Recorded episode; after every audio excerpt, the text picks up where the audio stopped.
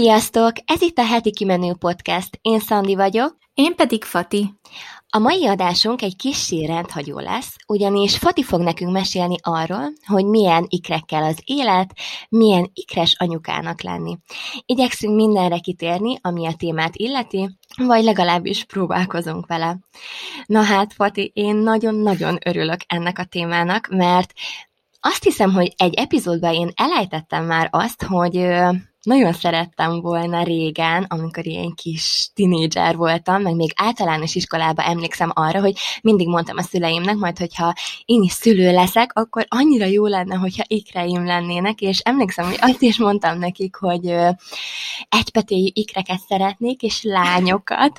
Szóval így yeah. engem amúgy tényleg nagyon érdekel ez a téma, meg így minden, amit így ezzel kapcsolatban szívesen megosztanál velünk, azt, azt úgy meghallgatnám én is, meg mindenki, meg persze nyilván majd nekem is lesznek hozzád kérdéseim, na de Jó. akkor így vágjunk is bele, mert hogy Aha. így tényleg olyan izgatott vagyok. Jó. Hát lássuk csak. Én kezdjük ott, hogy álmomban sem gondoltam volna, hogy nekünk ikreink lesznek. Tehát, hogy én erre egyáltalán nem készültem. És képzeljétek el, amit szerintem nem tudtok, mert hogy mert hogy mindig megkérdezik tőlem, hogy volt-e a családban iker, és most már mm. tudom, hogy vannak, de amikor az ultrahang felvételt megmutattam anyukámnak, amúgy FaceTime-on, amiről kiderült, hogy ketten vannak a pocakomban, ugye akkor ez engem teljesen sokként ért, és anyát is teljesen sokként érte, de azt, azt mondta, hogy hát végül is van a családban iker, tehát mondjuk ezen annyira nem kell csodálkozni, és mondom, mi van? Hol? Vagy kinél? És kiderült, csak ugye én ilyen nagyon részletes dolgokat nem tudok így apukám oldaláról, mert ugye a, a nyelvi különbségek azért elválasztanak minket, és olyan, amikor mi sokat jártunk ki Jordániába, én akkor még nem tudtam olyan szuperül angolul, mint most. Most így nem, mint a fényezném magam, hogy szuperül tudok angolul, de hogy jobban tudok angolul. Ők sem beszélik olyan jól, én meg arabul nem tudok, és ugye apukám már nem volt ott velem, hogy fordítson, és így ez nem került szóba. Tehát apukámnak nagyon sok tesója van, és neki van két lánytestvére, akik ikrek. Aztán. Um, igen, és ők nem egypetéjűek, hanem kétpetéjűek, uh-huh.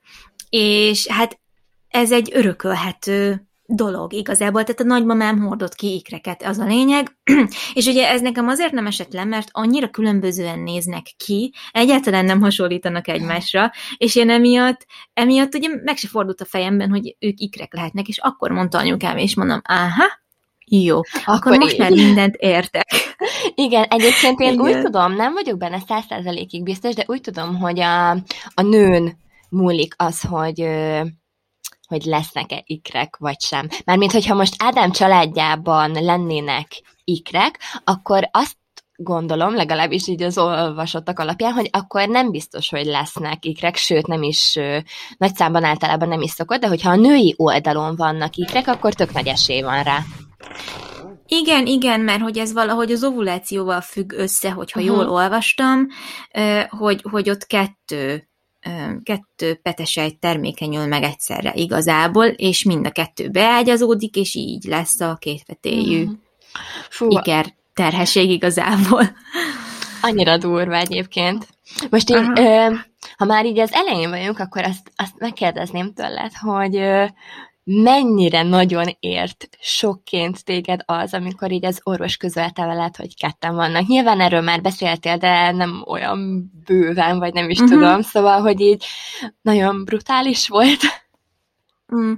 Ott a rendelőben egyáltalán nem, mert én arra a pontra annyira rosszul voltam, akkor kezdtem el pont aznap olyan igazán istenesen rosszul lenni. Ezt mindig el szoktam mondani amúgy, hogy, hogy így azt hittem aznap, hogy nem fogok tudni elmenni az orvoshoz autóval, mert annyira rosszul voltam, hogy vittem magammal egy zacskót, úgy ültem be az autóba, hogy mondom, én bármelyik pillanatban el fogom hájni magam, és ahogy így mentem a körforgalomba, így egyedül vezettem, mert Ádámmal azt beszéltük meg, hogy az orvosnál fogunk találkozni, így mentem a körforgalomba, és úgy éreztem magam, mint egy ilyen részeg, ilyen, nem tudom, mint egy lánybúcsún, a vitorlás hajón, a viharba hánykolódnék, tiszta másnaposan, szörnyű volt, és ö, aztán valahogy összeszedtem magam, és az orvosnál meg így mindig felspannolódok, mert ott az adrenalin dolgozik, hogy izgultam, hogy minden rendben van, nem, meg nem tudom, de amikor mondta, hogy hát ez ikerterhesség, mert hogy, mert hogy ez teljesen nyilvánvaló, én is láttam, hogy ott két kis valami ott lüktet, így a szív, szív a szív, hát hogy mondják ezt, szóval, hogy a szívmozgást már lehetett uh-huh. látni, és nagyon érdekes volt, és nekem ez így tök jól megmagyarázta, hogy én miért vagyok ennyire rosszul, mert hogy én nem számítottam arra, hogy én így fogom magam érezni, mert tényleg nagyon-nagyon rosszul voltam. És akkor mondta Dokim, hogy hát nyilván van, aki egy gyerekkel is a hasában ennél még rosszabbul van, tehát hogy ezt nem kell összekötni, hogy azért, mert ketten vannak, de hát azért ez brutális hormonváltozás, meg minden, szóval, hogy... Persze.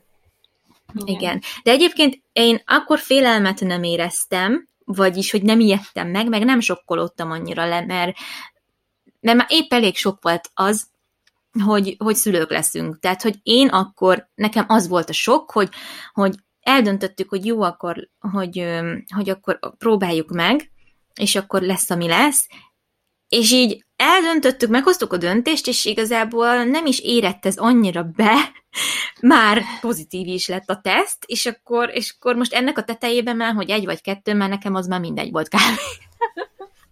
Mert hogy így annyira, én amikor teszteltem igazából, én akkor sokkolódtam nagyon, nem, meg akkor egy kicsit be is pánikoltam, hogy úristen, már most? Jézusom, mi? Hogy? Jesszus Mária!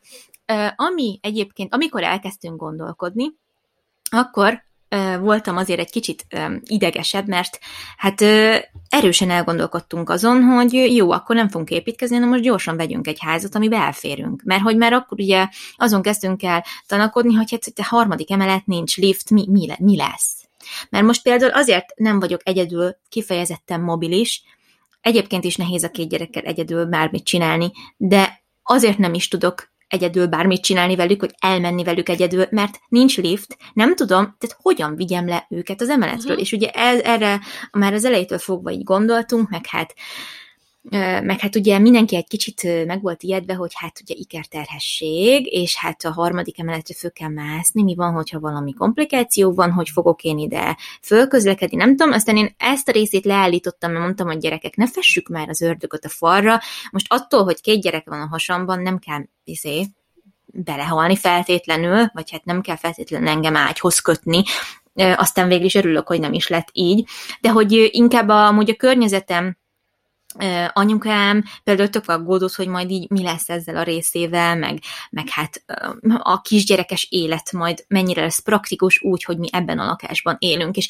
ezen nagyon sokat tanakodtunk, hogy mi legyen. De ugye az arra a döntésre jutottunk, hogy maradunk inkább a, az építkezésnél, amit ugye már évek óta tervezünk, évek óta gyűjtünk rá, évek óta tervben van, és akkor azt mondtuk, hogy inkább akkor az építkezést gyorsítsuk egy kicsit föl, mert most, ha csak egy gyerekünk születik, akkor lehet, hogy még annyira nem rohanunk ennek neki, akkor lehet, hogy még egy kicsit gyűjtögetünk, még egy kicsit várunk vele, mert akkor nem hajtott volna minket ennyire semmi. Nekem akkor ezt a segítséget se kellett volna mm, felvennem magam mellé, mert akkor elegendő lett volna, hogyha tényleg egy-két nap, mikor dolgoznom kell, jön a nagymama valamelyik. Tehát, hogy nincs ez a ez a hatalmas szervezés állandóan, mert ami a legnehezebb, hogy állandóan szervezni kell. És ez ott egy kicsit engem megviselt, hogy most úristen, most akkor azonnal költözzünk el, meg akkor ha elköltözünk, és veszünk egy házat, amit már valaki megtervezett, valaki már megépített, az úgysem olyan lesz, teljesen, amilyet mi szeretnénk. Nem ott lesz, ahol a telkünk van, és mi a telkünkön szeretnénk lakni. És akkor itt ezt át kellett így beszélnünk, hogy akkor mi legyen a, mi legyen a menet, és akkor ezt a döntést meghoztuk, és akkor arra jutottunk, hogy akkor most keresünk egy jó építést, aki megtervezi a terveket, meg aki, akivel így egy jó kapcsolatot ki tudunk alakítani, akiben megbízunk, és aki tényleg a kezében tudja tartani a tervezési folyamatot, és akkor annak álltunk inkább neki.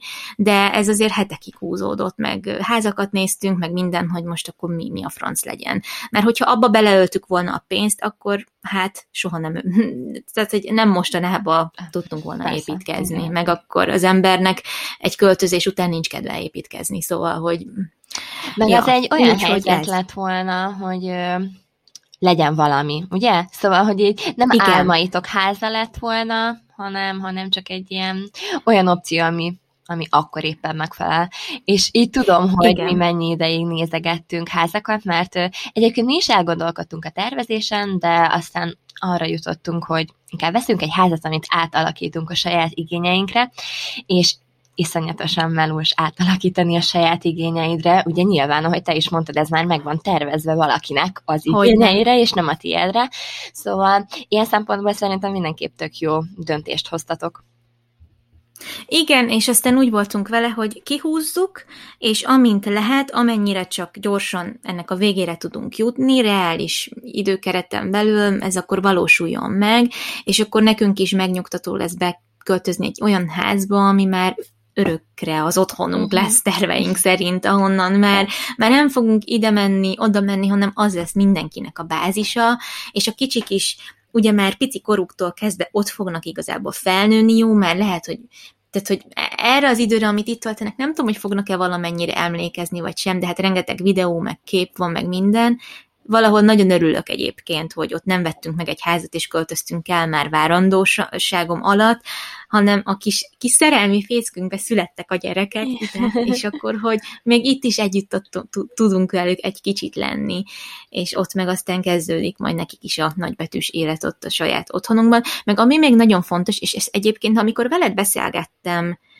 így podcasten kívül, akkor esett le, hogy én ezt ugye szerintem nem mondtam nektek, így a hallgatóknak, de ugye nálunk az is a, a tervezés és az építkezés mellett szólt, hogy ugye az én anyukám egyedül van, amióta meghalt az apukám, ő, ő neki az egy folyamatos kihívás, hogy ő, hogy, ő, hogy ő egyedül van, jó, van barátja, meg nem tudom, de hogy ő nincsenek annyira összekötve, hogy hogy, hm, hogy most arra tudjunk hm, számolni, hogy ők tuti együtt lesznek, meg nem tudom, szóval, hogy neki ilyen speciális így a magánélete, meg ingázik, meg nem tudom. Tehát, hogy nekünk mindig is az volt a tervünk, hogy egy kétgenerációs házban gondolkodunk, ahol neki is van egy lakrésze, ami külön bejáratú, tehát hogy a két ház között nem lehet átjárni, de hogy egymás mellett van, kicsit olyan, mint egy ilyen társasház, vagy egy ikerház, hogy, hogy két ház van összeépítve, a kert az közös, de hogy, de hogy maga így a lakrészek között nincs átjárás, viszont ő neki az egy hatalmas biztonság érzet, hogy, hogy ott vagyunk, és bármikor számíthat ránk, hogy nincs úgymond magára hagyva. Tehát, hogy, hogy ez, ez nekünk mindenképpen meg kellett oldani, és, és hát nekünk is nagyon szuper lesz, hogy ott lesz velünk, és lehet rá számítani, és a, a, a gyerekeknek is, gyerekekre is tud vigyázni, tudunk egymásnak bármiben segíteni, ez nagyon fontos. Ugye nekünk azért elég jó a kapcsolatunk, egyikünk se akart volna egy házba költözni, de így, hogy mindenkinek megvan az élettere, így úgy gondoljuk, hogy ez tök jól fog működni. Úgyhogy ezért is szerettünk volna inkább építkezni, mert ő, ő is, meg mi is azért aggódtunk azon, hogy hát akkor mi lesz, hogyha önnek esetleg később az egészsége azt kívánja, hogy felügyelni kelljen, vagy tényleg, ha lelkileg nem érzi jól magát, és őt megnyugtatja, és ő kiegyensúlyozottabb attól, hogy, hogy ott a tudat, hogy mi ott vagyunk a szomszédban, akkor, akkor tényleg. Úgyhogy, úgyhogy ezt ő is úgy alakította így a, a dolgait, pénzegy, pénzügyileg is, meg minden, hogy, hogy akkor, hogy akkor ő, ő is odaépítkezik. Tehát így egybe, együtt, de hogy érted, mégis igen, külön. Igen, igen. Úgyhogy, úgyhogy oh, ez, ez, ez szerintem fontos. nagyon jó dolog. Meg ugye mi beszéltük azt, hogy ö, szerintem az nem egészséges, hogyha a szülőkkel egy háztartásban élsz. Persze vannak olyan helyzetek, amikor muszáj, hogy, hogy ez így legyen, de amikor megteheted azt, hogy úgy minden szempontból, hogy ne együtt legyetek, akkor szerintem sokkal egészségesebb az, hogyha külön van egy ház, de mellettetek mondjuk. És ez szerintem igen, tök jó. Igen. Mert itt tényleg mindig Igen. számíthattok egymásra. Én már csak abból tudom mondani, hogy ö, most ugye még mindig itt vagyunk a nyájéknál, de most már remélhetőleg egy hónap, és most már tényleg ott fogunk lakni a házba, és amúgy imádunk itt lenni, de hogy azért, amikor mindenkinek megvan a saját kis privát akkor, akkor olyan nehéz valakikkel együtt élni. Még akkor is, hogyha a szüleid, akiket amúgy tökre imádsz, de hogy így lehet nekem miatt nézeteltérések, szóval hosszú távon meg szerintem mindenképp érdemes így gondolkodnia, hogy ahogy ti tettetek. Persze, persze, ezt tökre alá tudom támasztani, és figyelj, köztünk is volt emiatt nagyon sok konfliktus, hogy, hogy ő többször mm, jött hozzánk, de nem érezte olyan otthonosan magát, mert nekünk teljesen más az életritmusunk, mások uh-huh. az itt hon kialakított szokásaink, és emiatt összemorrantunk többször. Neki ez túl kötött volt, ami nekünk egy megszokott tempó volt, mi a gyerekek miatt iszonyat óvatosan vagyunk mi, este azt is meggondoljuk, hogy most eresztek-e a kancsóba vizet, vagy nem, mert hogyha három hónapja nem alszom rendesen, akkor bakker inkább nem mozdulok meg, csak aludjanak, és egy kicsit tudjak lazítani, és tudod, ez egy kívülállónak ez ilyen, ez ilyen nevetséges. Uh-huh. De aztán persze megérti ő, meg tudja, meg látja rajtam, hogy én is kialvatlan vagyok, nem tudom, de hogy erre nincs senkinek szüksége, hogy emiatt feszültségek Persze. legyenek, és azt meg, meg kell érteni, hogy mindenkinek az életere ez a saját élettere. Ha én bemegyek valakinek az életerébe, akkor én nem szólhatok abba bele, mert ez nem az én nem az én dolgom, hogy abba beleszóljak.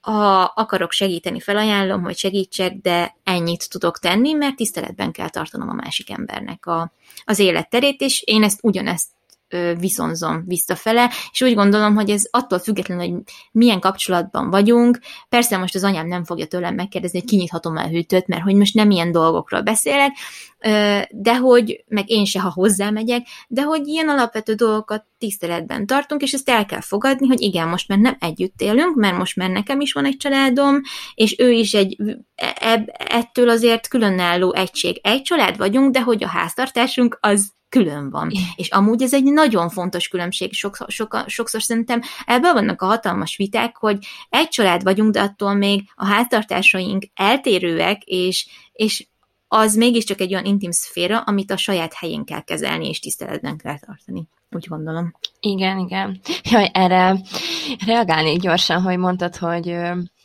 elgondolkodtok altatás után azon, hogy akár egy pohár vizet öntsetek magatoknak, és mi is egyébként. Akkor jó. Igen. Főleg ez amúgy a, az első, hát fél egy évben volt jellemző, de azért most is így vagyok, meg a délutáni alvásoknál is kb. síri csend van, és akkor erre is Igen. mondták a szüleim, hogy azért, mert az elejétől nem úgy volt szoktatva, hogy hangok lesznek, meg hogy régen nem így volt, nálatok porszívózhattam, meg bármit csinálhattam, sose keltetek fel. Hát igen, ezek a mai gyerekek el vannak kényeztetve, szóval tudjátok, ezek a szokásos ja, mondatok, ja, ja. és közben én mindig mondom nekik, hogy amikor én otthon voltam vele egyedül, akkor, és elaltattam, akkor kérdezem én, miért hangoskodtam volna? Csináltam a kis dolgaimat, kicsit halkabban, mint előtte, de én így úgy voltam vele, hogy hagyom őt pihenni, és, és azt éreztem, hogy ha én is ö, csendben szeretek pihenni, hát akkor biztos ő neki is ez sokkal pihentetőbb, és most miért, miért is zajongnék, hogyha nem muszáj.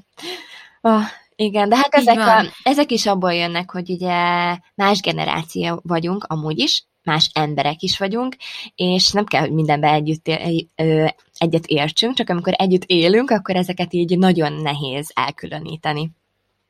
Igen, így van, így van. Ja, hát ezt én is, én, én is abszolút átélem, mert, mert folyamatosan előjön, hogy hát a régen hogy volt, meg hát, hogy nálunk nem volt ilyen, meg hogy, meg, hogy hát nem kell ezt túl gondolni, meg ennyire ráparázni, de mondom, inkább ráparázok, és inkább csöndben maradok, és inkább hagyom addig a mosogatást, amíg alszanak, mert, mert nehogy már direkt csináljak valami olyat, ami felébresztheti őket. Lehet, hogy nem ébreszteni, de mi van, ha igen, és akkor altathatom vissza, akkor attól idegesebb leszek, miért csináljam magam? Lehet, hogy vissza se alszanak. Igen, na hát az meg a másik. ja. ja. Tudod, mit szerettem volna még kérdezni? Hogy, Igen. miben más egy ikerterhességnél a, a vizsgálatok? Nyilván nem tudod, hogy milyen a, a nem iker, ikerterhességnél uh-huh. a vizsgálat, de hogy így Meséld már el, hogy ez így hogy, uh-huh. hogyan zajlik. Igen, igazándiból az egyetlen dolog, amiben szerintem különbözik, az az, hogy sokkal sűrűbben kell kontrollra uh-huh. járni. Tehát én két hetente jártam az elejétől fogva. Ö, ami azért szerintem tényleg sokkal mm, gyakoribb, mint, mint, mint amikor egyedüli ö, gyerekkel várandós az ember. Viszont, ami nekem ilyen, hát így rosszul érintett, az az, hogy a papíromon az rajta volt, hogy ő veszélyeztetett terhes, vagy, tehát hogy ez, ez így ez a megbélyegzés. Persze ez, ez csak én élem meg így, de hogy szerintem ez teljesen felesleges ráírni. Most addig, akinek, amíg valakinek nincsen valami diagnosztizált egészségügyi problémája, ami a várandosságával kapcsolatos, akkor minek addig odaírni, hogy veszélyeztetett terhes. Tehát, hogy ne, nem, ezt nem értem. Egyébként, ez, ez is különböző. Bocsi, hogy beleszólok, de ezt én is Igen. utálom ezt a, ezt a mondatot, hogy veszélyeztetett terhes, mert képzeljétek el, hogy ugye én mondtam neked, hogy, vagy nektek, hogy hét hónapig ö, dolgoztam a munkahelyemen, és utána én azt éreztem, hogy nagyon nehéz már az, hogy minden nap felkeljek, bemenjek, ott ö, én emberekkel dolgoztam, tehát nekem agyban is ott kellett lehennem ahhoz, hogy odafigyeljek a munkámra, meg olyan volt, hogy nem, nem, le, nem szabadott hibáznom, szóval értitek, én már úgy éreztem 7 hónapos terhesen, hogy én nem szeretnék bejárni. Elmondtam a dokimnak, mondtam, hogy így nekem akkor már vizesedtek a lábaim is, mondtam, hogy ez is megterhelő, meg hogy nekem ott folyton állnom kell, és mondta, hogy jó, rendben, otthon lehetek, és képzeljétek el, amikor kikaptam, vagy kiadta nekem a papíromat, akkor az volt rajta, hogy veszélyeztetett terhesség miatt itthon tart. És így, hogy micsoda, nem Jaj. vagyok veszélyeztető terhes. Egyszerűen csak vizesedik a lábam, és már nem szeretnék állni a munkahelyemen. Ami szerintem tök érthető. Ja, abszolút, abszolút. Úgyhogy Jaj, tökre megértem, hogy ezen kiakadtál, mert én is azt éreztem, hogy micsoda? Igazából tök Aha. zökkenőmentes volt a terhességem, és most miért írunk rá ilyet? De igen, szerintem ez a igen. protokoll, vagy, vagy gondolom én. Biztos, biztos, meg lehet, hogyha oda van írva, hogy veszélyeztetett terhesek, hogy nem kérdeznek vissza. De hát most basztus, azért a várandosság nem túl komfortos egy idő után, azt lássuk be, tehát most, hogyha a munka, munkád minőségének a rovására megy, akkor nem, nem kell erőltetni, de mhm. attól még nem kell veszélyeztetett terhesnek se kell Igen. sem lenni. Ja, ja, hát nincs, nincsenek megtéve a különbségek, de nem baj. Ja, hát ebben, meg a vége fele, ami, ami furi volt, hogy, vagy hát ilyen nehézkes, amikor tudjátok, ilyen NST-re kellett járni, többször, eh, ahol nézték a gyerekek szívhangját, meg így a mély összehúzódásokat, nem tudom, eh, akkor rengeteg idő elment azzal, hogy a két különböző szívhangot megtaláljuk. És ott, ott, ott az így mindenkinek fejtörést okozott, hogy hova rakják azt a kis kütyüt, ami, ami veszi ugye a szívhangot, és hogy tényleg eltaláljuk azt, hogy a, hogy, hogy két különböző görbe jelenjen majd meg azon a papíron, ami, ahol ezeket így le lehet követni, mert hát mert annyira, Igen. annyira nehéz volt ez. Egyébként ez sokszor egy gyereknél is nehézkes, mert emlékszem én is, hogy az asszisztens egy csomó ideig rakocsgatta a pocimnál mindenhova, hogy most akkor halljuk, uh-huh. nem, hogy mhm. kettő babánál. Igen, igen, úgyhogy emlékszem, mikor mentem a kórházba, ahol szültem végül, ö, többször a szülés előtt ugye kellett mennem, és szegény szülésznőm, az már tépte a haját, hogy hát most se jó, megint nem, és akkor na még fél óra, na még fél óra, na még fél óra, azt ott tartok, nem mondom, kicsim hozzá, na valami kaját, nem, mert éhen halok. Lassan. Igen.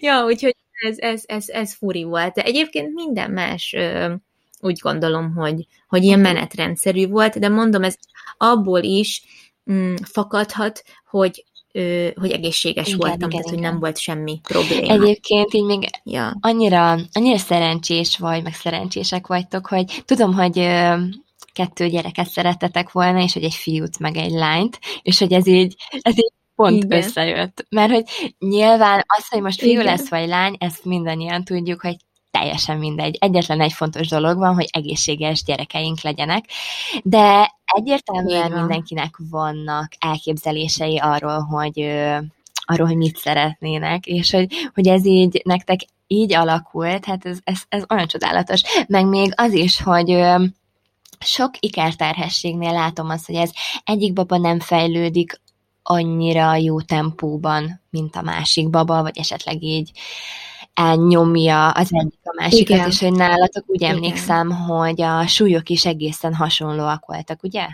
Igen, nagyon-nagyon hasonlóak voltak. A Nóraé mindig egy picit kevesebb volt, de ugye az, a, azoknál a várandóságoknál ez igazán gázos, vagy hát problémás, ahol ugye egy mélepény van, mert nálunk kettő volt, tehát külön mélepénye volt mindkét gyereknek, ezért ezért úgy, úgy tudom, de most nem akarok hülyeséget mondani, nagyon sokat kutakodtam ez, ezután. Van egy ilyen diagnózis, hogy twin-to-twin transfusion, tehát hogy amikor az egyik gyerek ö, elszipolyoz mindent a másik elől, és úgy, ahogy mondod, a másik nem tud fejlődni, és ez csak egy ilyen nagyon bonyolult, azt hiszem lézeres, nagyon kockázatos műtéttel lehet orvosolni így méhen belül, mert hogy hallottam olyan sztorikat, hogy valahogy így próbálták megmenteni a, az egyik babát, de nem sikerült.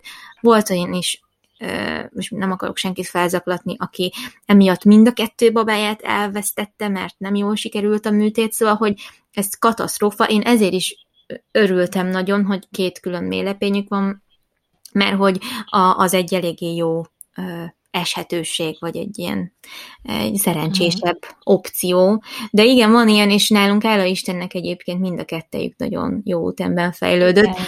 Az utolsó ilyen vérvétel és vizeletvizsgálatom, amit azért kellett csinálni, hogy az altató orvosnak nyilván meg legyen minden friss adatom, ott ránézett, és mondta, hogy maga eszik amúgy, mert hogy olyan a vérképe, meg a vizelete, mint akit éheztetnek.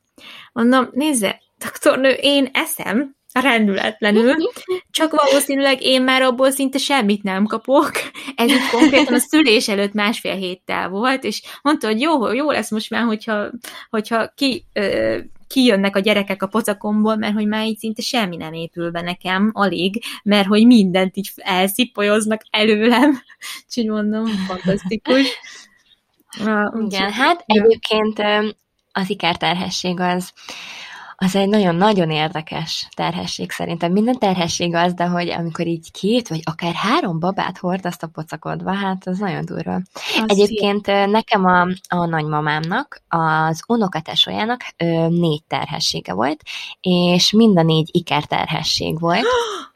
és igen, és viszont mind a négy terhességnél az egyik baba nem fejlődött, jól, a másik viszont igen, és amikor megszülettek, néhány órát éltek, és ők, ők sajnos meghaltak. Illetve úgy, hogy, hogy minden négy terhességből egy gyerek maradt meg, tehát nyolc baba volt, de csak négyen vannak testvérek. És ezt mind a négyszer végig kellett csinálnia. Igen, és, és amikor ezt így a mamám meséli, mert nagyon sokszor el szokta mesélni, a akkor, mert egyszer megkérdeztem tőle, még amikor a Lénával voltam várandós, mert itt is visszajött, hogy én amúgy mennyire oda vagyok az ikerterhességekhez, hogy mama, nálunk a családban volt valakinek ikerterhessége, mert hogy mi lesz, hogyha a következő iker lesz, vagy esetleg van-e rá esélyem, és akkor ezt elkezdtem mesélni, és azóta többször elmesélte, és így annyira durva, mint hogyha egy ilyen filmet olyan. mesélne el nekem, hogy így... Ez teljesen olyan. Igen, és most nem tudom, hogy, hogy ez azért volt, mert hogy régen nem volt annyira fejlett az orvostudomány, vagy, vagy hogyha az lett volna, akkor is így lett volna, mert hogy hogy valamiért a, az unokatesójának a méhe nem, nem tudott két babát kihordani, vagy, vagy nem tudom, hogy ez Aha. egyébként mit. A, én azt sem tudtam, hogy ez úgy van, vagy hogy van olyan, hogy az egyik ikerterhességnél csak egy mélepény van, a másiknál meg kettő. Mármint, hogy van olyan is. Van olyan. Szóval van ez olyan, nekem igen. egy új információ volt. Igen, igen. Igen, sokféle van, sokféle eshetőség van, és tényleg nagyon, nagyon nem mindegy. De hát, hát nagyon sajnálom, ez tök nehéz Igen. lehetett. Igen, Azt ez, ez nagyon. És így a négy tesó mindig szokott járni a temetőben négy pici babához, mert így egymás mellett vannak ők eltemetve, és így, jaj, amúgy ne is haragudjatok, hogy ezt így felhoztam, mert senkinek nem akarom elvenni, még csak véletlenül sem a kedvét, csak hát így a témához kapcsolódik, és gondoltam, hogy, hogy, hogy elmondom. Uh-huh. De Hú, igen, most ez egy szomorú dolog. Kijöttek a könnyeim is, ahogy mondod, úristen. Igen, nagyon. Hát reméljük, hogy ilyen senkinek nem kell átélnie. Átélnie. Ja, hát én is, én is nagyon remélem. Igen, hát ugye, a, ami szerintem, a, amit így láttam magam körül, az az extra aggodalom. Így velem uh-huh. kapcsolatban, meg a, meg a gyerekekkel kapcsolatban is, mert mert azért jó, az egyért is aggódik az ember, főleg amikor először éri át ezt az egészet, de, de kettő, meg tényleg azt látni anyukámon, hogy, hogy ő nagyon aggódott, hogy az én testem ezt hogy, fogja bírni, hogy minden rendben legyen, hogy nem tudom, úgyhogy Ádám meg azért aggódott, hogy, hogy nekem ne legyen semmi bajom, ha lehet, és én felépüljek, és én és, és ő, ő nehogy véletlenül azt végig kelljen néznie, hogy nekem valami ilyen nagy, nagyobb bajom lesz, mert ő meg attól retteget, nagyon sokszor elmondta nekem, hogy, hogy ő, ő a gyerek szüle, gyerekek egészségi állapotánál is, és ezt ő kimeri mondani, jobban aggódik azon, hogy nekem ne legyen bajom. És ezt nekem nagyon sokszor elmondta, úgyhogy ez így érdekes, érdekes volt. Igen, igen. De egyébként szerintem te iszonyatosan jól viselted a terhességet.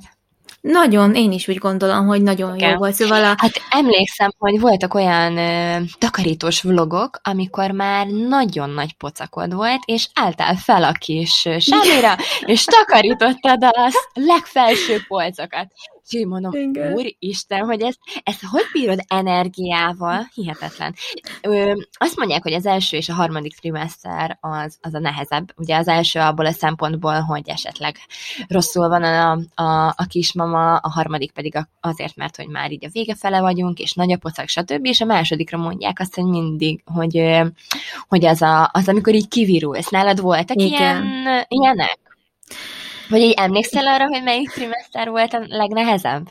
Aha, hát én azt mondanám, hogy az első volt a legnehezebb, és annak is az eleje, amíg a rosszul léteim voltak, mert onnantól fogva, hogy elmúltak a rosszul léteim, utána, utána jött nekem a, a nagyon-nagyon szép része, hogy visszatért az energiám, hogy tudtam újra enni, volt étvágyam, hogy elkezdett nőni a pocakom, az, az isteni volt, tényleg az, az az időszak, amikor így jó volt a közérzetem, meg már volt egy kis pocakom is, és én elég sokáig amúgy tök kényelmesen viseltem a hasamat, folyamat. Az utolsó három-négy hétben volt az, amikor már úgy azt éreztem, hogy hát tényleg már a lábaim se olyanok, tehát hogy már, már, már tényleg hatalmas és súlyos. És még ennek ellenére is próbáltam jogázgatni, meg nem tudom, de az utolsó napokban a joga is olyan volt, hogy már vasamtól nem fértem el a pózokban. Tehát hogy hiába próbálkoztam, én próbáltam, de hogy van az ember testének egy ilyen, egy ilyen határa, hogy meddig lehet, igen, igen. meddig lehet nyújtózkodni szó szerint. És, és a, hát nálam is ez volt, hogy a második trimester volt a legesleg királyabb. Tehát ott, ott abba így, a, abba így lubickoltam, meg sziporkáztam, hogy mennyire, mennyire jó, hogy ott vannak a hasamban, akkor kezdtem el már érezni is őket úgy igazán, hogy mozgolódnak, és képzeljétek el, ezt sem meséltem még, de annyira előttem van az a pillanat, amikor először megéreztem, hogy hogy mozognak. Tehát, hogy tényleg rá tudtam mutatni, hogy igen, ez, ez egy rúgás volt, vagy ez egy mozdulat uh-huh. volt a hasamban.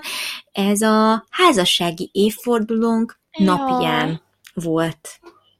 Uh. Nagyon durva volt, nagyon durva volt, és amúgy viszonylag későn, mert én akkor uh-huh. már... Hány hetes hát, voltál?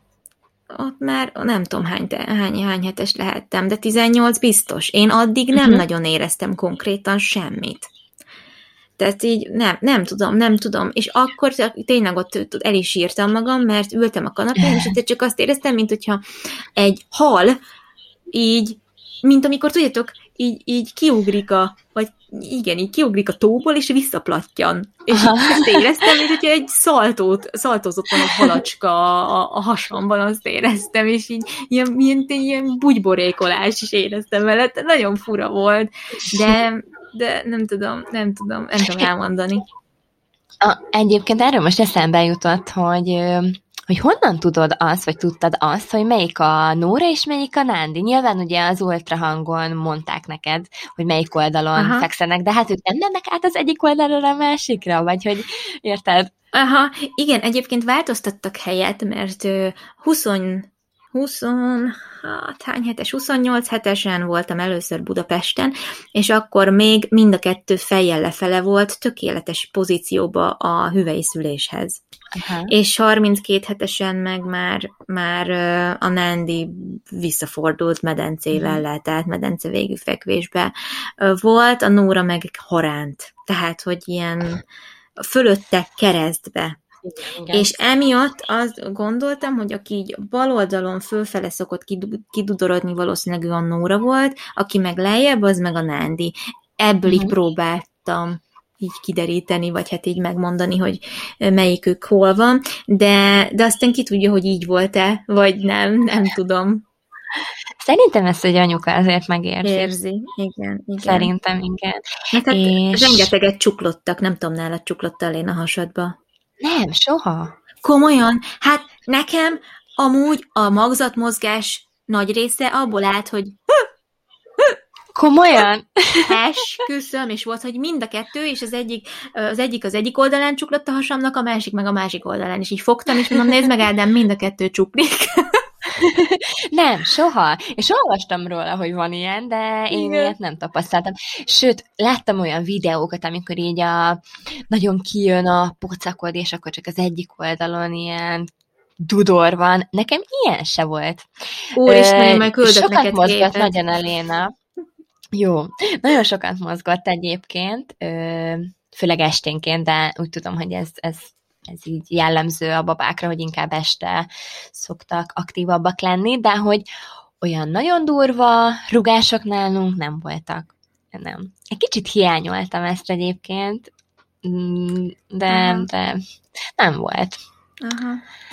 Ja, hát igazándiból um, ez, ezt nagyon élveztem, ezt a részét, meg sokszor volt olyan, hogy este fölkeltem az ágyból, elmentem pisilni, és, és ahogy így fölemelkedtem az ágyból, ahogy így a gravitációt így megtaláltam, így azt éreztem, mint hogyha mind a kettő egy nagy hatalmasat bucskázott volna így a hasamban, mint hogy picit így zuhantak volna egy kicsit, vagy lehet, hogy akkor felébredtek, hogy én fölkeltem, és így nem tudom, így megremegtek egy pillanatra, de nagyon furcsa érzés volt.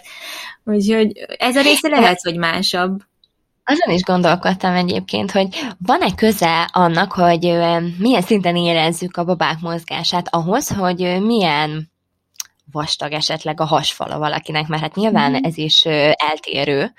Persze. Szóval nem tudom, hogy ebbe így van-e valami összefüggés, mert hogy azt nem mondom, hogy nem láttam, hogy rugdos, és hogy nem éreztem iszonyatosan, mert éreztem, meg láttam is, de hogy annyira durvák nem voltak, mint amiket így másoknál láttam videóban. Aha, hát ez szerintem de, egyéni.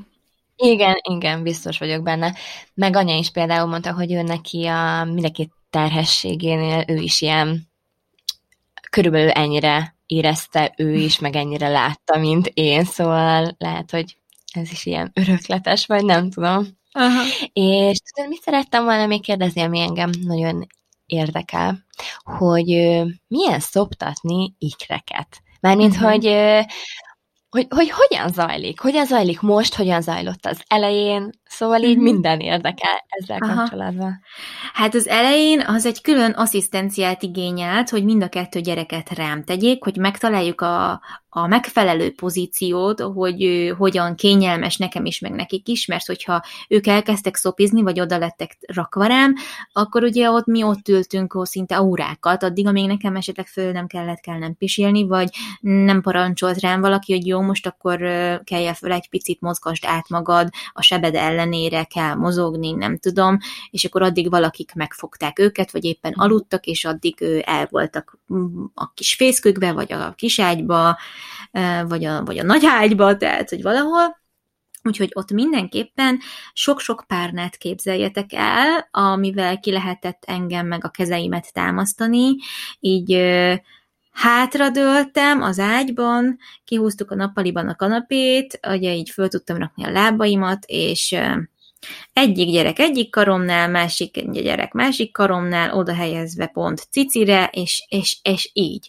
Vagy szoptatós párnára téve, hogyha nem az ágyban feküdtem, hanem mondjuk az ágy szélére kiültem egy kicsit, akkor a szoptatós párnára voltak téve, és, és így akkor tandem szopiztak. Ez volt a két módszerünk, vagy hogyha egy nagyobb karosszékbe beültem, még elég sokáig elfért mind a kettő az ölemben, és úgy is tudtak szopizni, és ugye amíg ilyen nagyon babák, addig mindenképpen kellett nekem segítség, hogy rám helyezzék őket. Volt, hogy egyszer-kétszer meg tudtam azt tenni, ha egyedül voltam, hogy, hogy magamra tettem őket, és az így működött, de azért nehézkes volt, meg hát azért az ember nem akar bénázni, mert hát nehogy leessen, baja legyen, nem tudom. Úgyhogy ez mindenképpen kihívás volt, és kellett egy plusz ember, aki segített nekem abban, hogy a megfelelő helyre pozícionálja a gyerekeket, hogy tudjanak szopizni. Egyébként ezért is örülök, hogy nekik nagyon jól ment a, a szopizás, meg nagyon ügyesen csinálták, és ráéreztek, mert legalább így nem nehezedett tovább egy amúgy is nehéz helyzet.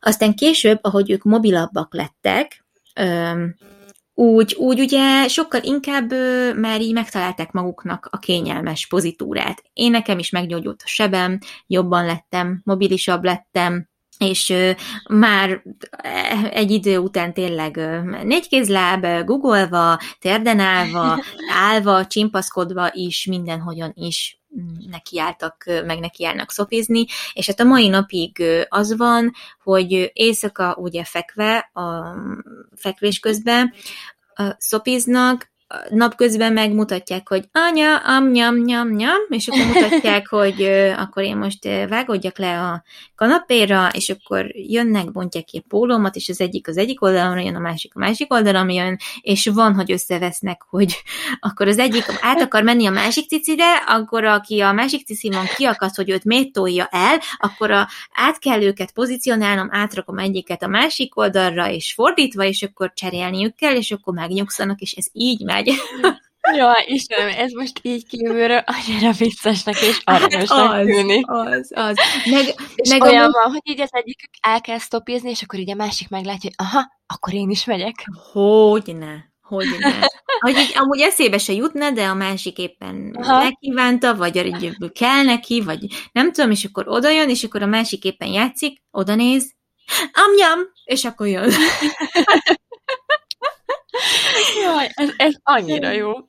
Ja, nagyon, Jaj. nagyon vicces, nagyon vicces. Úgyhogy, úgyhogy így, így, így szokott ez kinézni. Meg hát én már itthon, én, nem tudom, tehát nekem ugye család, a közvetlen családtagjaim, hát így azt hiszem többet látnak így póló nélkül, vagy hát főleg az elején így mindig így ki voltam ellen valamelyik biztos, és így mondom, gyerekek, ne haragudjatok, de hát ezt nem lehet másképp csinálni. Egyszer nekünk is mondta Krisztián, hogy így néhány hónap után, hogy többet látta a mellemet ez alatt a néhány hónap alatt, mint a tíz évünk alatt. Igen, igen, igen, ez, ez Jó, hát ez, ez, van. ez ilyen, ez ilyen. Igen, igen. De amúgy így emlékszem, hogy az elején annyira fáradt voltam, hogy sokszor így le se húztam a pólómat, mert úgy voltam vele, hogy minek, úgyis Minek? minek kell. Igen, igen, igen. Ezt abszolút el tudom érezni. Egyébként, Jaj, hát ez nagyon jó. um, hát én is gondolkodom. Uh, ugye minden amúgy emiatt, hogy ketten vannak, sokkal több idő betelik. Tehát például annyira emlékszem, ezt el akartam már nektek mesélni, szerintem még nem mondtam, de um, ugye nem fürdettük mi őket egy-két az első hat hétben minden egyes nap, és akkor amikor eldöntöttük, hogy jó, akkor mostantól már, már tényleg építsük be teljesen az esti rutinba, hogy legyen fürdetés, és végigcsináltuk legelső este az egész rutint így előről, így pontról pontra, és emlékszem, hogy amikor végeztünk, és elaludt mindkettő, én ránéztem az Eldönre, hogy mondom, ezt vágod, hogy minden egyes este végig kell csinálnunk? És akkor még a mind a kettő gyerek, főleg a Nóra üvöltött, visított fürdetés közben, most már ez nincsen, de meg hát már régóta nincsen, de hát akkor, amikor ilyen kis minik voltak, a Nóra nagyon félt a víztől, valahogy nem szerette, uh-huh. hogy beleraktuk a vízbe, úgyhogy próbáltunk minél hamarabb túlesni rajta, de, de én mondtam neki, Ádám, én ezt, én ezt nem fogom bírni. Hát ho, ez az egész procedúra másfél óra volt, és így én annyira elfáradtam a végére, én annyira kimerültem, akkor rákészülni, előkészülni, megfürdetni az egyiket, addig, addig a másik talán el van. Ha nincs el, akkor egyikünk fürdet, másik addig a másikkal van, akkor asszisztálni az öltöztetéshez, tisztába rakni, esetleg betestápolózni. Jó, akkor, akkor fölöltöztettük, de akkor ő már szopizna, de a másikat még meg kell fürdetni, vagy akkor valaki gyorsan fürdesse meg valamelyikünk, amíg a másikat öltöztetjük, szóval uh, ezt összehozni, és én, én teljesen ki, kiégtem, mondom, ezt minden egyes este vágott, meg kell csinálnunk. Annyira durva volt, az volt az első ilyen, hogy így kicsit bűntudatom is lett, hogy ezt én így kimondtam, hogy én ezt nem fogom, nem fogom, ezt nem akarom minden este végigcsinálni, mert annyira sírt szegény Nóra, hogy tökre sajnáltam. De aztán egyre Elhiszem. jobb lett, meg amúgy azt a, tanácsolom, meg az a tapasztalatom mindenkinek, aki mondjuk így ikreket vár, és egy kicsit fél tőle, hogy bármi, amilyen nagyon nehéznek tűnik, és így azt gondolod, hogy ezt nem fog tudni megszokni, mert ez annyira kimerítő és annyira nehéz, amúgy meg lehet. Szóval, hogy annyira belejöttünk mi is már az esti rutinozásba, és igen, hosszabb így, hogy ketten vannak, de már annyira pörgősen, meg olajozottan tudjuk csinálni, és ezért nagyon fontos a munkamegosztás. Figyeljetek, hogyha nekem ezt egyedül kellene, egyedül, egyedülálló anyaként végigcsinálnom, én nem tudnám. Ne, hogy nem nagyon durván nehéz lehet, és számoljunk is azzal, hogyha valaki ennek így ikrei vannak, hogy azért talán van egy szerető párja, de, de ez ez a plusz ember, mármint hogy Ádám meg én kellünk ahhoz, hogy ezt a két gyereket ö, viszonylag gyorsan és hatékonyan ágyba tudjuk rakni. Mert meg hát gondolom nem csak így az esti rutin, hanem minden. Szóval minden. etetni, tisztába tenni, felöltöztetni, hogyha Igen. lehet ki, akkor még egyszer. Hát Igen. gondolom nálatok ez úgy néz ki, hogy főleg az elején, hogy mindkettőtök kezében mindig volt egy baba. Így van, pontosan így van. Hát figyeljetek, én nem tudtam volna főzni, tehát én nem tudtam főzni nagyon sokáig emiatt, mert nagyon sokat szopiztak, állandóan volt egy gyerek a kezemben, vagy kettő. Tehát, hogy nekem annyira tényleg emiatt szükségem volt a, a külső segítségre, mert, mert egészen egyszerűen tele volt a kezem. Én mindig ezt szoktam mondani, hogy figyeljetek, nekem az első hat hónapban full tele volt a kezem. Utána kezdett egy kicsit oldódni a, a uh-huh. dolog.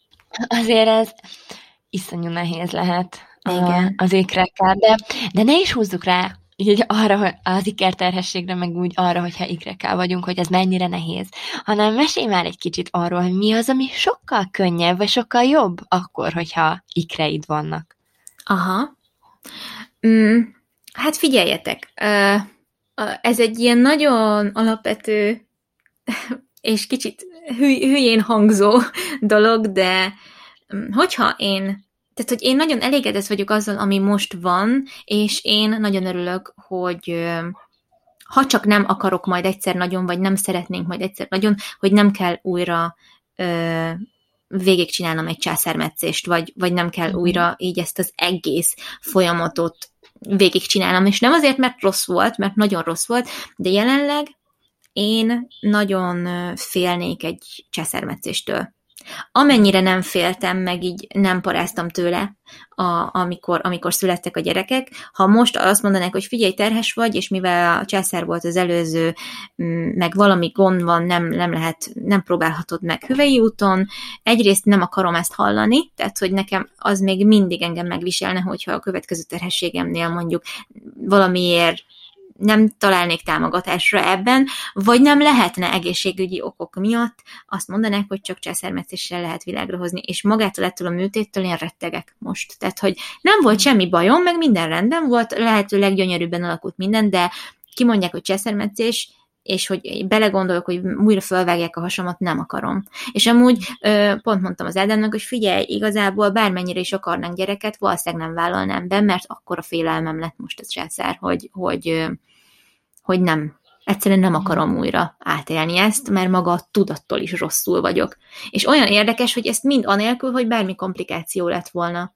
És egy és szép szülés élményem volt ezt maga a műtét miatt érzed, vagy amiatt érzed, hogy nehéz volt a felépülés, nagyon fájt a sebed, vagy úgy összességében az egész, meg a lelki része is, hogy nem tudtál Aha. hüvei úton szülni.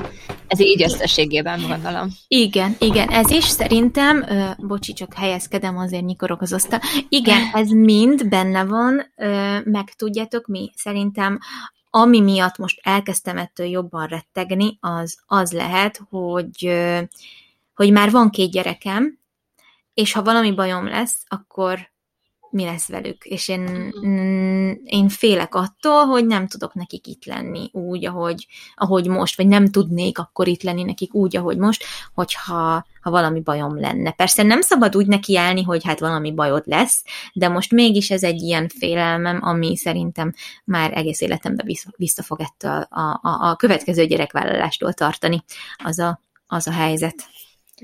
Hát megértem egyébként, és nagyon sajnálom, hogy, hogy ezt most így érzed. Ja. igen. Azért ez egy, nem tudom, én ugye én hüvei úton szültem, de azért nem sok választottál attól, hogy a vége császár legyen. Aki hallotta a szüléstörténetes videó, a részünket, akkor ő biztos tudja, hogy miről beszélek. És, és egyébként egy picikét én is félek attól, hogy mi van, hogyha a második terhességemnél mégis úgy alakul, hogy császár lesz a vége, hogy mi lesz akkor? Hogy fel tudok-e készülni rá lelkileg, vagy, vagy úgy, vagy hogy hogy fogom megélni ezt az egészet majd utána, szóval én egyébként ettől egy picit félek, uh-huh. de most jelenleg nem tartana vissza attól, hogy újabb gyermeket vállaljunk. Persze így, hogy már ők ketten vannak, és ugye két gyereket szerettetek volna, ez így, ahogy mondtad is, egy picit könnyebbség. Igen, igen, így van. Viszont ami még nagyon érdekes, így, hogy gyakorlatilag teljesült a vágyunk egy, egy cuccal, ha fogalmazhatok így, hogy bennem az is egy ilyen félelem, amit így próbálok így háttérbe helyezni, és az Ádámmal sokat beszélgetünk erről, hogy, hogy ezt, én, ezt én próbáljam meg más szemüvegen keresztül látni, hogy hogy egész addig, amíg ugye nem jöttek a gyerekek, és csak terveztük, hogy majd lesznek gyerekeink, az egy ilyen, az egy ilyen életcél volt, és úgy gondoltam, hogy akkor nekem így tényleg van egy, van egy küldetésem, ami, ami miatt nekem így van értelme a világon lennem, és, és amúgy tök félek, hogy, hogy hát ilyen fiatalon anyuka lettem, és lett két gyerekem, és hogy biztos azért, mert én, mert én majd korán meghalok. És így ezt nem tudom kiűzni a fejemből, Jaj. ezt a hülyeséget. És tök rossz, és mindig mondom az Ádámnak, hogy így sokszor így halálfélelmem van, mert hogy így tessék, megkaptad, élvezd ki, aztán izé majd, majd úgyis hamarosan meg majd, majd majd meghalsz, vagy nem tudom, és most bocs, hogy ilyen morbid dolgokról beszélek, de... És remélem ilyenkor az Ádám mindig rád szól, hogy nem, és ne is mondj ilyeneket. Nem, azt mondja, hogy te tiszta hülye vagy, ezt fejezd meg be, ezt a, ezt a balfékséget, hát ne, a gyerekeiden kívül egy csomó meccs küldetésed van még, ami majd hosszú távú célod lehet, most minek ezt így felfogni, hát nem csak a gyerekekből Persze. áll az élet, meg egyébként is, ő nekik is az életük végéig is akár, vagy hát nem az életük végig, de hogy a te életed hosszú végéig és szükségük lesz rá, tehát hogy az nem ér véget ott, hogy jó, megszülted őket, aztán csá. Igen. Igen, ez így van. Igen, igen, de hogy így... Ez, Egyébként ez az anyaságban szerintem ez is egy ilyen csodálatos dolog, hogy, egy, hogy az életed végéig tartó küldetés az, hogy, az, hogy mindent megtegyél értük, és hogy tényleg így az úton végig kísérd őket. Igen. Olyan, igen. olyan jó. Igen, én azt gondolom, hogy aki egyszer anya, az mindig anya. Tehát az egy, mm. egy, ez egy olyan Igen.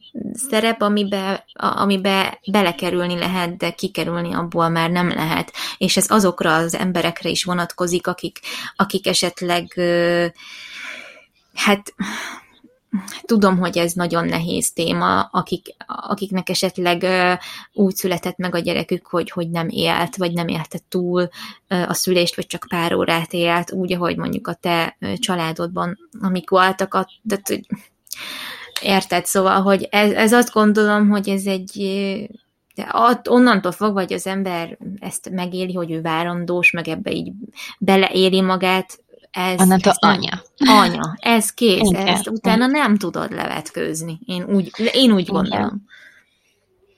Igen, én is, abszolút. Aj, mit gondolsz, zárjuk egy ilyen valami nagyon pozitív dologgal a, az epizódunk végét, nehogy így, így hagyjuk itt a hallgatóinkat. Ja, nehogy. nehogy. Igen, valamit mesélj még nekünk, Aha. amiről azt gondolod, hogy ilyen tényleg nagyon pozitív, így a... Mhm. Vagy, vagy esetleg mesélj arról, hogy voltak-e olyan dolgok így a várandóság alatt, amik felidegesítettek azzal kapcsolatban, hogy ilyen nagyon ilyen sztereotíp dolgok voltak, hogy az ikerterhesség ilyen, meg az ikerterhesség olyan, és hogy ennél ezt várd meg, azt várd. Volt esetleg ilyen, ilyen mondat, amit hallottál másoktól? Aha, hát ugye azt, azt már most is értem nektek, hogy hát mikor lesz a császár, meg hogy mikor fektetnek be. Ez az, az, az idegörlő, ettől kiakadtam, hogy, hogy miért, miért kell ezt így elkönyvelni.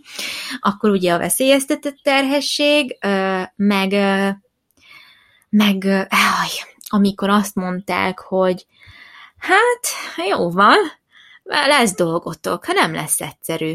És tudod, ez a bakker szerinted magamtól nem tudom, vagy szerinted azt gondolom, hogy, hogy nem lesz nehéz. Tehát, hogy nyilván Oké, okay, nézzétek. Most aludt ki magad. Ja, most aludt ki magad, igen. De ezt szerintem simán másoknak is mondják, aki csak simán várandós, nem ikrekkel. Ez nyilván, ha lehetne előre aludni, én szerintem már tíz évvel ezelőtt elkezdtem volna. De hát ugye nem lehet. De igen, ez, hogy hát fú, hát nem lesz egyszerű dolgotok, jó van, nem lesz egyszerű dolgotok, de mondom, persze, hogy nem lesz egyszerű dolgunk, amúgy egy gyerekkel se lenne egyszerű dolgunk, és az ember nem is azért vállal gyereket, mert, mert hogy jaj, milyen könnyű a gyerekkel, hanem azért, mert családot szeretne alapítani, és átszeret, tehát hogy ez mindegy. szóval ez annyira felesleges volt, és ez engem annyira stresszelt, hogy, hogy így tudod, azt éreztem, minthogyha, minthogyha így ezt azért mondták volna, hogy, hogy mintha én direkt csináltam volna, hogy már pedig igen, én ikreket akarok, és akkor nekem most ikreim lesznek, és én majd megmutatom, hogy milyen profi vagyok benne, és minthogyha ezzel szemben mondták volna azt, hogy hát nem leszem ez olyan egyszerű, ne gondold, de mondom, nem én választottam, tehát, hogy tök örülök neki meg minden, de hogy ne gondold, hogy én azt gondolom, hogy, hogy majd nem lesz nehéz, nem tudom, miért van erre szükség, vagy miért volt erre szükség, ezt állandóan megjegy megjegyezni. És igen, nem gondoltam, vagy nem tudtam elképzelni akkor, hogy annyira nehéz lesz, mint amilyen valójában. Mert tényleg, amíg nem csinálod, meg amíg, amíg nem vagy benne, egy gyerekkel se tudod elképzelni, hogy milyen majd, amikor valóban itt lesz, mert nem tudod, hogy milyen lesz a személyisége. Nem tudod, hogy milyen gondjai, bajai lesznek, amiket meg kell időközben oldani. Nem tudod, hogy milyen alvó lesz, nem tudod, hogy mennyit szeret majd enni, mit szeret majd enni. Tehát, hogy ezeket a dolgokat meg kell tanulni közben, és ezekre nem lehet felkészülni. És igen, valakinek könnyebb egy kicsit, mert, mert olyan személyiségű a gyereke, valakinek meg nehezebb egy kicsit, mert, vagyis igen, nehezebb, mert olyan személyiségű a gyereke. És uh, ilyenkor mindig erre gondoltam, hogy hát most én ezt nem lehet megválasztani, hogy hogy, hogy, hogy milyen lesz, milyen lesz majd, és ezt nagyon sokszor megkaptuk, hogy hát nem lesz egyszerű dolgotok, hát kösz szépen a támogatás. igen, igen. A személyiségről jutott még amúgy eszembe, hogy hogy ők mennyire különböző személyiségűek. Uh-huh. Uh-huh. Amúgy nagyon. Nagyon. Aha. Mind a kettő céltudatos, akaratos, és, vagy hát, ja, ha valamit nagyon akarnak, akkor az nagyon nehezen engedik el. Tehát, hogy így, hogy nagyon céltudatosak, meg, meg nagyon tudják, hogy mit akarnak, Viszont, viszont egy csomó mindenben meg nagyon különbözőek, például az, hogy milyen játék köti le őket, teljesen más a két gyerek, hogy mennyire hangosak, meg hogy hogy adnak hangot a, az igényeinknek, az is teljesen más. Um, az, az étkezésük is teljesen más, tehát, hogy a Nóra sokkal higgadtabb, nyugodtabb, ő eszik a Nandi, ő meg rajzol az apkásával, meg, meg belenyúl, meg szétnyomja, meg nem tudom, tehát például... Aha, igen, igen. Igen, és ugye sokszor ilyenkor öm, szoktam mondani, hogy figyú, nem mondjuk már a Nórának ilyenkor, hogy, vagy a Nandinak, hogy nézd, milyen ügyesen eszik a Nóra, mert a Nandinak az étel is, meg az, ez az egész, ő felfedező, ő, ő, sokkal többet gondol abba a dologba bele, mint ami. Mármint, hogy neki lehet, hogy ez egy tök érdekes dolog, hogy ő szétkeni az apkását, mert már olyan az állaga, mert meg akarja vizsgálni, mert, mert tényleg ott az, a mi, mi, molekuláira akarja szedni, hogy megtapasztalja, hogy milyen, mert ő nem rosszalkodik ilyenkor, ő tapasztalatokat akar gyűjteni, meg, meg, meg kísérletezni. A Nóra elé meg oda teszed a kaját, aztán az teszi az arcába bele. Hát, hogy igen, ebben tök különböző. Ez egy olyan nehéz lehet nektek, hogy, hogy így tényleg visszafogjátok azt, hogy nehogy mondjátok az egyik gyereknek, hogy milyen ügyes a másik, vagy hogy megdicsérd a Nórát, hogy fú, Nóra, te nagyon ügyesen a Nándi, hát úgy kéne csinálod, mint a tesód, meg így most nem csak az mm-hmm. evés, hanem minden szempontból, Igen. Hogy, hogy szerintem így a tesók között ezt így hagyni kell, meg soha nem szabad megdicsérni az egyiket azért, mert hogy ügyesebb úgymond, mint a másik. Igen. Mert hát most erre Igen. szerintem iszonyatosan oda kell figyelni. Igen, úgy meg szoktuk dicsérni, hogy, hogy mit tudom én, most tanulnak villával lenni, meg mit mhm. tudom én, és akkor ha sikerül, akkor mind a kettő meg van dicsérve, ha csak a Nóra e, próbálkozik vele, és tényleg sikerül is, akkor, akkor mindig mondjuk neki, de hogy én soha nem szoktam, vagy hát így Ádámon soha nem szoktuk kontrasztba helyezni, hogy jaj, Nándi, nézd már a Nóra, miért nem tudsz úgy enni, mint a Nóra? Ezt így nem szoktam, meg így leszoktam uh-huh. állítani a, a, a nagyikat is erről, mert ez, ez is benne van, nem akarnak rosszat, tudod, de hogy így ott, ott az egyik gyerek, aki azt csinálja, amit szeretnél, hogy csináljon, a másik gyerek meg pont az ellenkezőjét csinálja, de ugye mögé kell gondolni, hogy miért csinálja a gyerek. Mert sokszor amúgy a saját frusztrációnk is azért van, mert ugye nem az történik, amit eltervezünk, nem az történik, amit szeretnénk, ami szeretnénk, hogy történjen. De a gyerek nem azért csinálja, hogy téged tudatosan felhúzzon, meg hogy téged stresszeljen, hanem azért, mert ő neki most sokkal fontosabb az, hogy ő megvizsgálja azt a rohadt zapkását, érted? És szétkenje, és megnézze, hogy milyen lesz majd az asztal, hogyha az ott szétkenődik. Mint az, hogy ő megegye, mert ha megeszi, akkor nem tudja szétkenni, ugye? Igen. és nekem is nagyon nehéz, és ez tényleg nagyon nehéz, de de mondjuk ezt nem megterhelő, hogy Nandinak a magabiztosságát, meg az önértékelését visszavessem az ilyen megjegyzésekkel, mert tudom, hogy ez mennyire káros tud lenni, mert én igen, is gyűlöltem, amikor anyukám kisebb koromba másokhoz hasonlítgatott, hogy a nem tudom milyen barátnőmnek, a nem tudom milyen lánya már három könyvet elolvasott a nyári szünet alatt, te meg még egyet sem. És tudom, hogy nem akart vele rosszat, de én annyira, annyira gyűlöltem, bocsánat, csak följöttek a gyerekek Meg szerintem meg sohasem tudhatod, hogy ezek a mondatok mennyire vagy milyen szinten maradnak meg a gyerekekbe. És Igen. azt gondolnánk, hogy még kicsik, másfél évesek, és ezeket nem értik, és közben meg, mint ahogy már beszéltünk is erre tökre tisztában vannak mindennel, és lehet, hogy később fog ez előjönni. Ezek a, ezek a mondatok, amikről azt gondolják a nagyszülők, vagy azok, akik körülötte vannak, hogy, hogy csak segítő szándékkal mondják ezeket, és közben meg Igen. a gyereket iszonyatosan rosszul érinti. Hát nálunk most a legújabb az, hogy a dédik szokták mondani neki, hogy edd meg az ételt, mert ha nem eszed meg az összeset, akkor nem fogsz megnőni. Ja, Isten. Tudom, ja. tudom. Igen. És akkor így, így jön a, az anyuka, hogy nem mondjál ilyeneket, mert hogyha ezt mondod, akkor ez lesz, meg nem tudom, meg így am- amúgy sokszor szeretném elkerülni ezek miatt a, a veszekedést, vagy hát a nézeteltéréseket, de közben meg azt érzem, hogy én vagyok az anyja, és hogyha én nem védem meg, és nem állok ki mellette, akkor így azt érzem, hogy, hogy úgy cserben hagytam őt, és, és, és muszáj, muszáj mindig odállnom, és muszáj mindenbe beleszólnom, hogy én ezt, ezt nem így gondolom, és hogy nem szeretném, hogyha így beszélnének vele. Szóval Persze. szerintem ez is nagyon nehéz. Persze, főleg, hogy nem is reális, mert most attól, hogy mondjuk mm, te nem eszel ebédet, Igen. attól még meg fogsz nőni, mert vacsorázni meg Igen. fogsz, tehát ez most ez, ez, ez gyerek esetében is így van, persze Igen. egyen, meg nem tudom, de hogy ezek annyira felesleges körök tényleg. A, azok, azok, meg ugye, hogy ő most nem eszik húst, mert hogy eszik, csak hogy, mint mondtam, nem, nem annyira szereti, nem tudok szereti. vele mit tenni, Aha. én mindig kirakom neki, ha nem kéri, nem kéri. Jaj, Léna, hát a hús a legfontosabb az étkezésben. Ja. Hát, hogyha a hús nem eszed meg, akkor, akkor mi lesz? Nem leszel egészséges, nem leszel nagy, és akkor tudod, így forgatom a szemem, és így nem hiszem el. Nem hiszem Igen. egyszerűen el. Jó, hát ezek, ezek is a generációs eltérések. Ja, teljesen. Igen. Ja, Na tudom, jól hát- van, hallom, hogy ez az, az ikrek igen. visszajöttek. Megjöttek. Igen. Szerintem hát, nem tudom, mindent leze- átbeszéltünk. Szerintem, szerintem igen, most így amúgy tök jó, hogy, hogy kitértünk ilyen dolgokra, mert ezekről így még nem esett szó. Aztán biztos, hogy még nagyon sok kérdésetek van. Én egyébként tervezek majd a következő évadban is így az ikrességgel kapcsolatban epizódot, majd megbeszéljük Szandi is, hogy milyen formában. Jó, jó, jó. De hogyha van bármi kérdésetek, akkor írjátok meg nekünk, mert a kérdéseiteket félre szoktuk tenni, hogy ha olyan helyzet van, akkor tudjunk rá válaszolni. Úgyhogy, mint mindig most is mondom, hogy a heti kimenő Instagram oldalon nyugodtan írjatok nekünk, meg kövessetek minket, mert oda szoktunk aktuális posztokat feltenni, úgyhogy ott mindenképpen tudunk kapcsolódni, és hát tök jó volt ez a kis interjú, nagyon jó interjú, vagyis, hogy, hogy mondják, ez riporter voltál.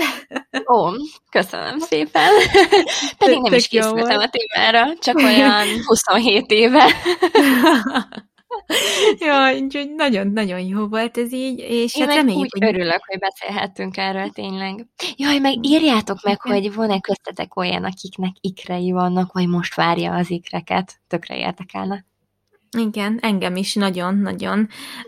Úgyhogy um, mindenképpen várjuk az üzeneteiteket, és hát köszönjük szépen, hogy velünk voltatok ebben az epizódban is. Reméljük, reméljük, hogy izgalmasnak találtátok. Szerintem nagyon sok témát érintettünk, és szerintem elég jó hangulatú volt annak ellenére, hogy többször előjöttek azért kicsit szomorúbb témák is.